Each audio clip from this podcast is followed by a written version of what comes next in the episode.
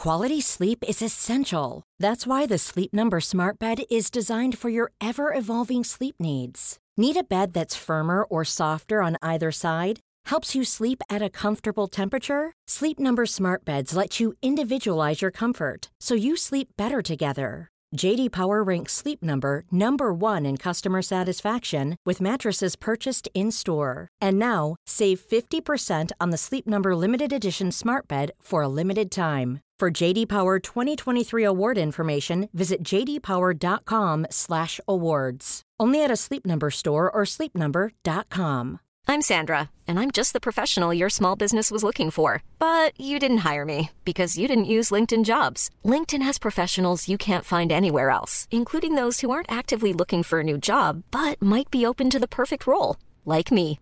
In a given month, over 70% of LinkedIn users don't visit other leading job sites. So if you're not looking on LinkedIn, you'll miss out on great candidates like Sandra. Start hiring professionals like a professional. Post your free job on linkedin.com/people today.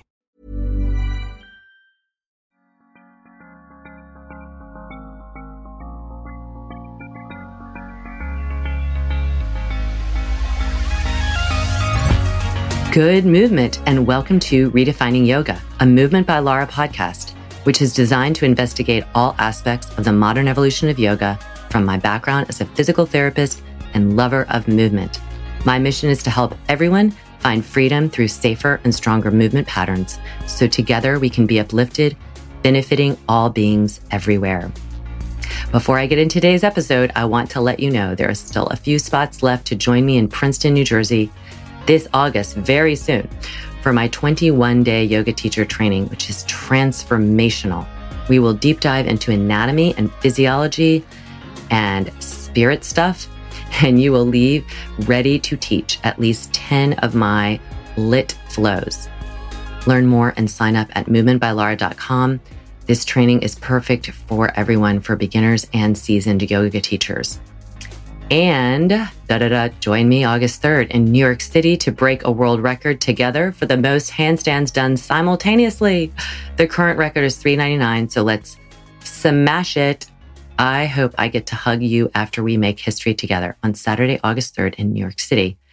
Info to sign up is also on my website, movementbylara.com. Today's episode is called How to Leave Your Problems at the Door how to leave your problems at the door. Why is that important? And how do you do it? Because I think that's, there's so much more of this kind of merging of work and home life and home life and social because we have this ability to connect to our work all the time. A lot of us do. And so this is for people who work for themselves. This is for people who work in an office, but we just, there's there's a lot more uh, this murky gray area of what where does work start? Where does home life start? How do you separate those or how do you um, kind of compartmentalize them in a way so that you're not bringing your problems into the door? So how to leave work at work and check your problems at the door. Is that realistic? Well i don't know the answer. I'm not a psychologist. I am only an I would say, a big observer and very interested in habits. And I'm very interested in how people improve their relationships in their lives through observing them themselves. So self reflection. I mean, this is really yoga in practice. So how do we leave our problems at the door? So when we come into our lives in our, in our home life that we can have some kind of boundaries and safe, kind of almost like a, a safety zone and not always be trickling, tr- trickling in our problems from one area to the other. So let's just, this is different for me because I work for myself. I've worked for myself for the past 20 years. So my work and home life can sometimes have a lot of crossover. So I know a lot of people don't work for themselves. So first I'll talk from that perspective, what I've observed and what I think can help. And this is where yoga can help. And this is what I talk to my teachers about too, because they're coming into a teaching classroom and they might have had a lot going on in their life, in their personal lives. And what I will tell them is whatever is going on in your personal life needs to be left at the door when you come in to teach a class. And here's the reason. You are of service. You are, you're getting paid, but it's a bigger, bigger thing even than the um, monetary exchange. There is an energy exchange. People have come in here. They are um, looking to be guided and instructed and um, had a, kind of this space to be held for them to have this movement experience. And all with that, there's all kinds of movement, you know, like within their body, within their mind, within their spirit. And I think as yoga teachers, one of our biggest jobs is not to tell people how to get there or, or what they should feel. Rather, they should, we we shouldn't tell them how to, how to feel, but we should guide and support the experience that's coming up. And that's really hard to do if you don't leave your own crap at the door. And I'm, I'm really, this to me is actually fundamental. And I'm sure there's people who totally disagree with me and that's fine. I'm, I, I think there's, you know, room for all opinions here, but um, I think that if someone's coming in and they, like I've gone into a class years ago and this was in New York City and the teacher came in and had this big like, this has been a really tough week. I barely got here. Everything was broken down today. This has been something's going on and it's really challenging me. And I just am, let's all take a deep breath together. And, and I just found that to be not helpful. I thought that was, personally, I thought that was very selfish. And if there was like a thread line that, that you can bring, like, uh, all of us can feel hurried in life and and let's work on being here now. If there was some kind of message that uh, the teacher could have brought in, and then woven in some of the stuff that um, she might have been experiencing, that would have been, I think, maybe valuable. But just to come in and kind of lay it out like, oh, this is what's going on with me. So let's all help each other here but it was, it's, it just kind of takes the air out of the room. And that to me is bringing in your energy, your stuff from your personal life into your work life. And so for me, that I don't like doing that. I think it's really important to have those lines, especially when you're of service to someone else, because this is about them. It's not about you. And so when I come in, it's about my students, my students, my students. And actually what, what I, what I find, and I my teachers have told me over and over again what they find is when you come in and you're of service and you're teaching all of your stuff, it take, it feels so much lighter because it's like unburdening you to, to give, um, a be of service to another.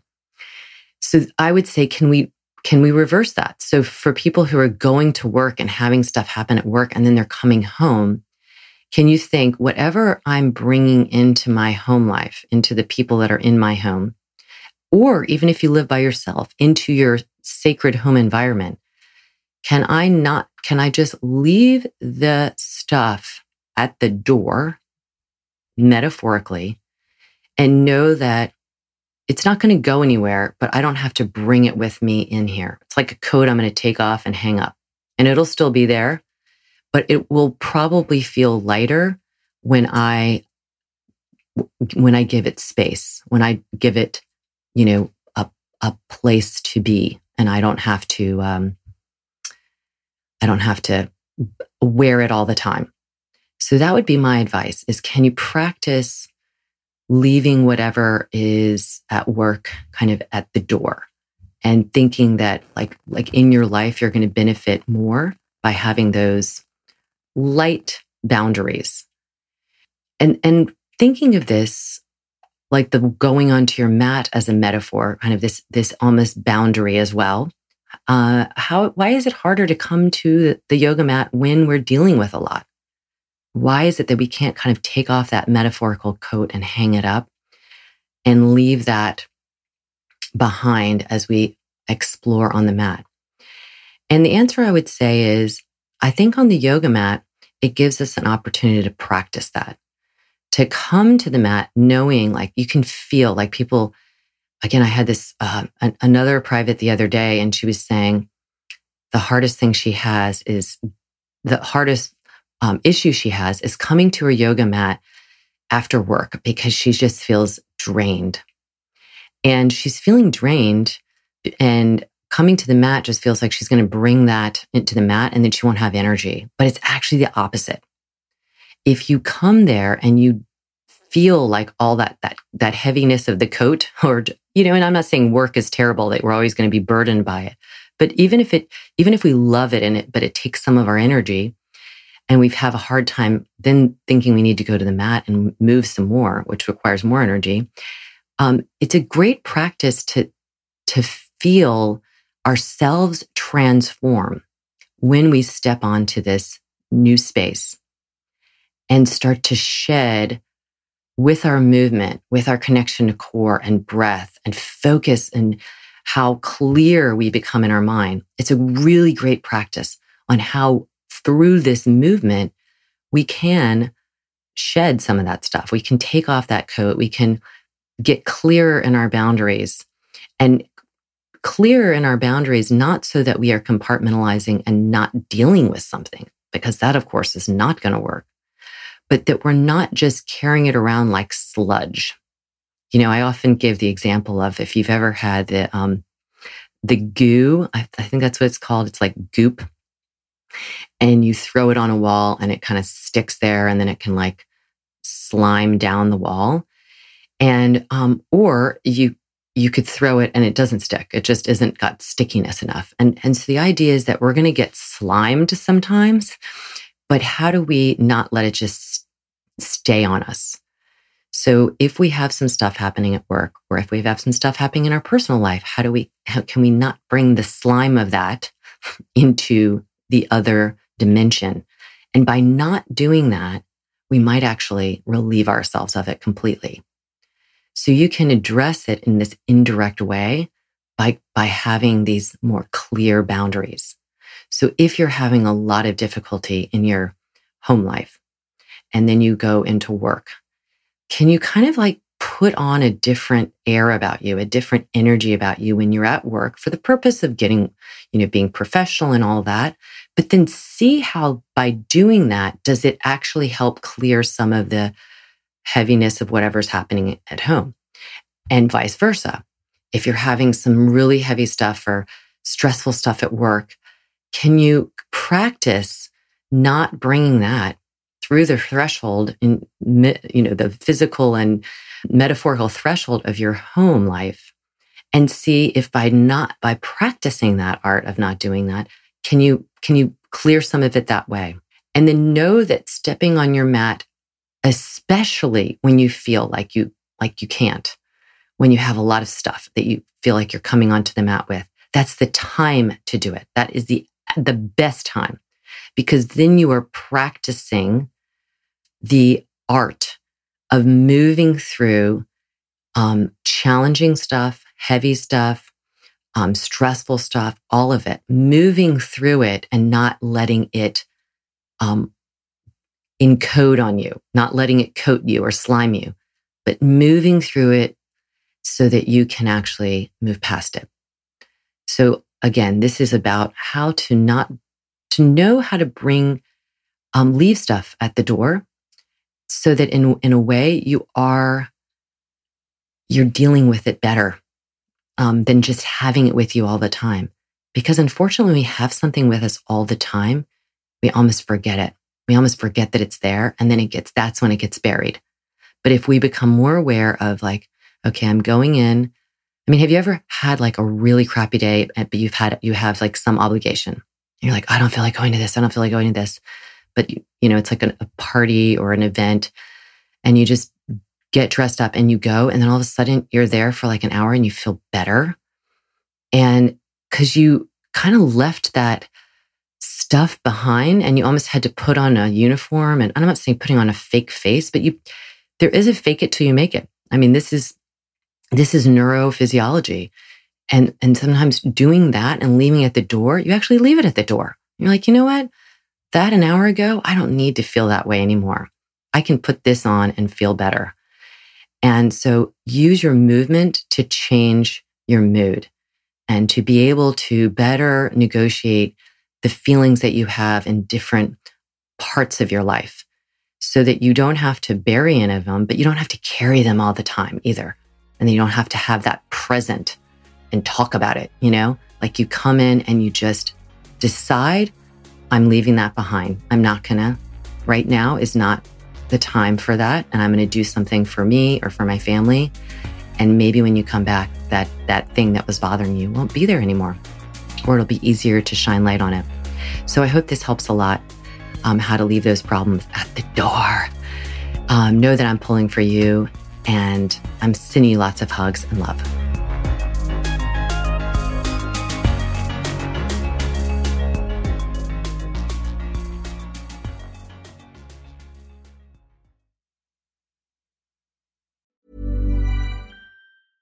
Mom deserves the best, and there's no better place to shop for Mother's Day than Whole Foods Market. They're your destination for unbeatable savings, from premium gifts to show-stopping flowers and irresistible desserts. Start by saving 33% with Prime on all body care and candles. Then get a 15-stem bunch of tulips for just $9.99 each with Prime. Round out Mom's menu with festive rosé, irresistible berry chantilly cake, and more special treats. Come celebrate Mother's Day at Whole Foods Market.